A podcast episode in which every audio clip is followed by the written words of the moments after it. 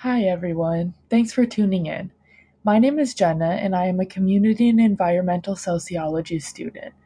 Today, I will talk about situations where public and community attitudes might appear to invite pollution.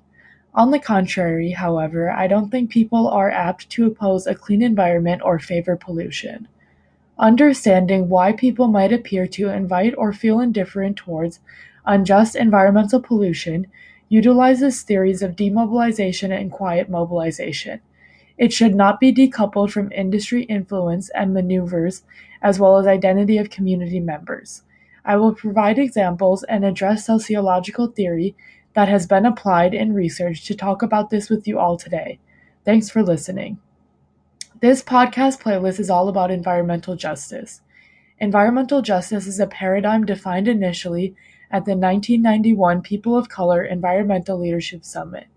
It is an ideology founded by people of color in America. It addresses disproportionate environmental harms faced by marginalized communities. Two key principles of the environmental justice paradigm are ecological responsibility and justice. The environmental justice movement continues to be impacted and driven by race, class, and gender in America today. Today, I'll be talking about environmental justice in the context of white, rural, mostly working class American communities.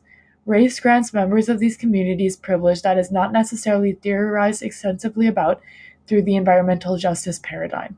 Again, this is because environmental justice wasn't necessarily created for communities or situations like this. I would not claim that it is a perfect fit, especially considering public approval of polluting industries in these communities. The communities I will talk about today are heavily polluted by extractive industries. I'll be talking about communities in Louisiana, Central Appalachia, and Pennsylvania where the petrochemical industry, coal mining, and fracking are respectively major and heavily polluting industries. I will also be talking about the power of influence of industry in these communities and that can transcend specific communities of operation like these. Residents in these communities have suffered disproportionate environmental harms. I will discuss these with you today, but they also do not tend to oppose industry or support regulation of industry. They may even invite industry. For example, in research in a community in Pennsylvania, Colin Jerolmack and Edward T. Walker advance a theory of quiet mobilization to suit the community movement they researched to invite the fracking industry. I will discuss a few theories and concepts I have found relevant in indus- interesting throughout my research for this podcast with you. These include theories and conceptualizations of demobilization, quiet mobilization, treadmill of production, legitimation, gender identity, identity correspondence, and ideological manipulation. Traditionally, a sociological research paper would describe theory first. I have to make a few things clear about this to you all before proceeding. I am an undergraduate student in community and environmental sociology, and I won't claim to be a fantastically diligent student either. I am very happy to be able to share reading and research I have done with you all. However, the research I have done is not comprehensive.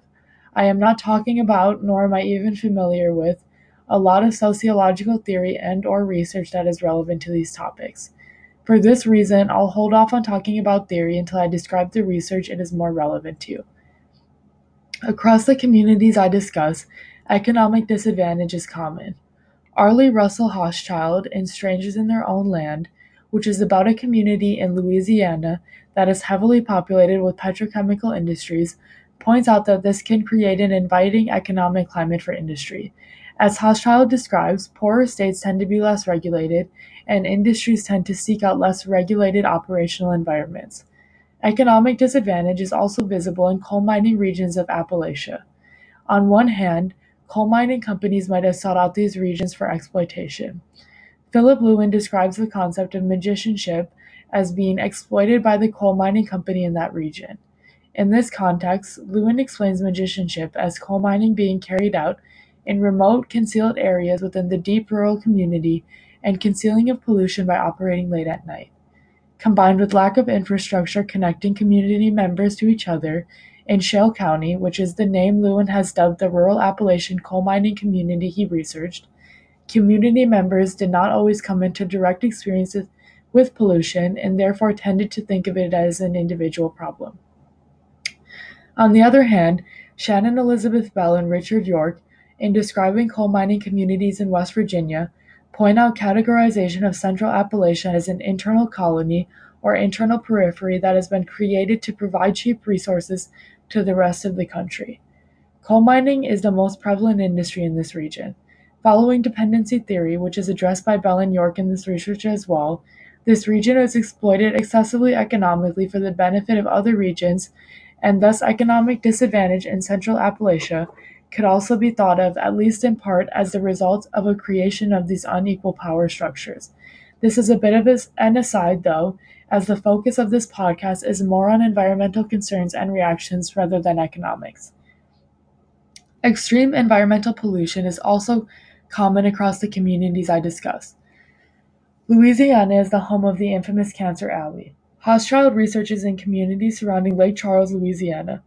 This area is home to a number of industries, most notably petrochemical, and is in within miles of Cancer Alley. In 2012, the Bayou Corne sinkhole turned the Bayou Corne community upside down and forced the indefinite evacuation of over 300 residents. It was caused by a local drilling company, Texas Brine, drilling for salt to be sold to chlorine manufacturers and fracking companies. Regulations were in place that would have curtailed this risky drilling, but they were ignored by the company. As well, communities in this area are disproportionately susceptible to cancer. The American Cancer Society ranks Louisiana as having the second highest rate of incidence of cancer for men. In Hochschild's ethnographic interviews, multiple incidences of cancer within families is a commonality. Compared to other regions of the U.S., Central Appalachians disproportionately suffer higher rates of cancer, respiratory disease, and cardiovascular disease. This region is defined by coal and other natural resource extraction. Effects of coal mining on population health have been a concern for decades in the region.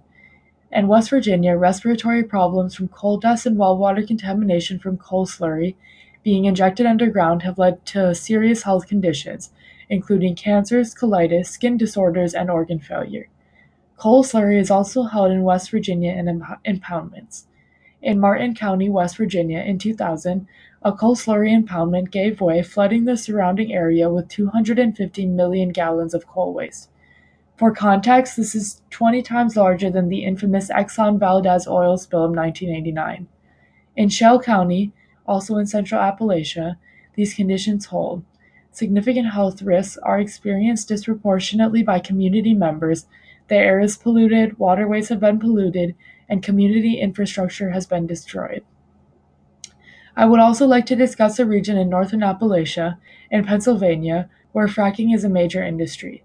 As a simplified explanation, fracking is a process by which natural gas is extracted from the earth using chemicals and water.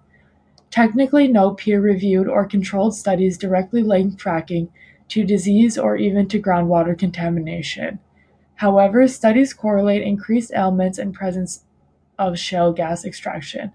Have you ever seen the movie Gasland, where people living near a natural gas extraction site are able to light the water from their tap on fire? This is the type of contamination many have concerns about due to fracking. The research done on all three of these regions was done by different social scientists. The regions and community studies have a glaringly obvious commonality, though. They have suffered disproportionate harm and risk due to environmental pollution by industry. The interest to researchers in these communities and regions blossomed because of the lack of opposition to these industries or environmental regulations on extractive industries. I go on to describe different answers, mostly in the form of sociological theories and concepts, that have been applied to this paradoxical conundrum. Why might people who have the most experience with industry pollution continue to support and even invite industry? Hochschild even dubs this conundrum in reference to Louisiana, the Great Paradox. One theory I will introduce now, following the lead of Bell and York, is the treadmill of production theory. It ties ecological destruction to capitalist as well as other forms of economic production. It explains that those who have the most experience of acute industrial pollution might not fight it because of economic dependence on the offending industry. However, in West Virginia, the coal mining industry employs significantly less people than it had previously. In 1948, 131,000 uh, 131,700 coal miners were employed in the state, and by 2006 that number had dwindled to 20,100 due to the ability of coal mining companies to replicate or exceed previous production levels with a fraction of the workers. Similarly, in Louisiana, Hochschild also points out dwindling employment levels within extractive petrochemical industries for community members also due to increased mechanization of production. It's certainly an interesting question. From here, I will get into ideological manipulation, gender identity, and identity correspondence. I will get into these sociological concepts through theories of demobilization and finally quiet mobilization. Environmental demobilization describes individuals withdrawing support for environmental movements as well as halting seeking restitutions for environmental harms. Seeking restitutions for environmental harms has taken place in all of the community case studies I have described to you. Factors leading to demobilization, generally studied by scholars, generally could be subdivided into four categories legitimation tactics, violent repression, co optation, and identity conflicts. Demobilization is also described by Lewin in Shell County as an active process, in that community members had to actively choose not to pursue environmental movements. Co optation describes the use of resources by companies and other concerned parties to dissuade and discourage activists with opposing interests. I will discuss identity conflicts further later on. In all of the cases I discuss, violent repression is not a predominant factor in contemporary demobilization. However, co optation and legitimation tactics both apply. In Shell County, Baker Energy is described by Lewin as colonizing civil society and establishing panoptic control.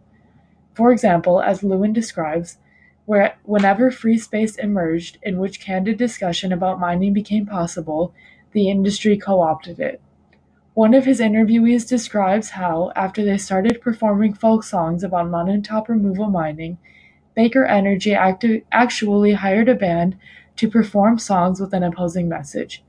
Industry also tends to lengthen lawsuits from companies waiting until they pass on. This is reported by Hochschild in uh, research in Louisiana. legitimation tactics are pervasive in Central Appalachian and Louisianan industrial communities as well. Legitimation is ideological manipulation. A crisis of legitimation occurs for industries polluting communities when they no longer provide fundamental economic opportunities to residents. In West Virginia, the West Virginia Coal Association formed a grassroots group called Friends of Coal. Through this group, Bell and York explained how the coal industry in the region responded to this legitimation crisis. The two main strategies employed by this non grassroots group are the appropriation of West Virginia cultural icons and becoming pervasively visible within the social landscape of West Virginia. Their actions include sponsoring included sponsoring pro bass fishermen, big football games, sponsoring numerous community events, and entering the school system. Identity conflicts could be thought of as the other side of the coin of environmental demobilization. Shannon Elizabeth Bell, who I have referenced a few times already, and Yvonne Braun published research applying gender theory to identity in this context. In Appalachian communities, women are more likely to participate in environmental justice activism than men. Bell and Braun explain that women take on their mothering identity in doing so. On the other hand, men are trying to fit into a hegemonic masculinity identity as a sole provider for family financial needs. Specific to coal mining communities in Central Appalachia, Bell and Braun identify, a masculine culture of silence that discourages men from speaking out against coal mining practices. So, although coal mining does not provide as many jobs as it used to, it is tied in with hegemonic male identity in the region. Therefore, there is a lack of identity correspondence between men and environmental justice activism for their own benefit in this situation. Another example of identity conflicts and demobilization relates back to the treadmill of production theory. Economic dependence on an industry can explain why those who are most affected by pollution might not be likely to oppose that industry. As I have also described, and also as is included in the treadmill of production theory, the Central Appalachian and Louisianan communities are experiencing dwindling economic benefits from the respective industries in their areas. Thus, for example, Friends of Coal is attempting to tie the perceived economic identity of West Virginia to coal mining. The factors leading to demobilization, generally recognized by scholars, also isn't necessarily a complete picture yet. For example, in Shell County, Lewin contends that they do not fully explain why community members demobilize. Lewin extends concepts and theory of demobilization through his case study by explaining that their demobilization resulted from the subtle acts of obstruction, non cooperation, and dissimulation they face when attempting to resolve their grievances, feelings of frustration, isolation, and humiliation. Continuing this idea, I would like to talk now about quiet mobilization. This theory is advanced by Jerolmack and Walker in research they have published about a Pennsylvania, which is in the northern Appalachia, community. Quiet mobilization is a fitting description for their research into this community because they invited the fracking industry into their community through a self-organized landowner coalition with the common goal of seeking out leases with gas firms. As well, the economic benefits would not necessarily outweigh the shared negative externalities of fracking in their communities because it can't be known how much money landowners will actually make until fracking starts. Quiet mobilization also applies to Hochschild's research in the Louisiana community because the community also collectively supports a risky extractive industry. Jerolmack and Walker point out that moreover forms of activism might not be appealing to rural white communities like these because of an aversion to more overt forms of activism. I think this could all be tied together in part by looking back at history.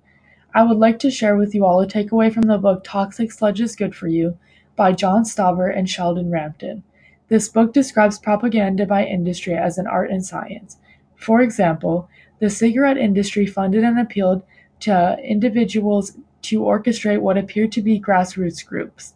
This is mirrored in Friends of Coal, the faux grassroots organization I shared with you.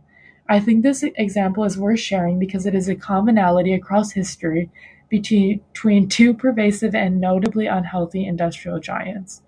In conclusion, social production of the rights of industry is not simple. While there are existing theories and conceptualizations, there are also more theories to be explored, or I'm sorry, more questions to be explored. Thank you so much.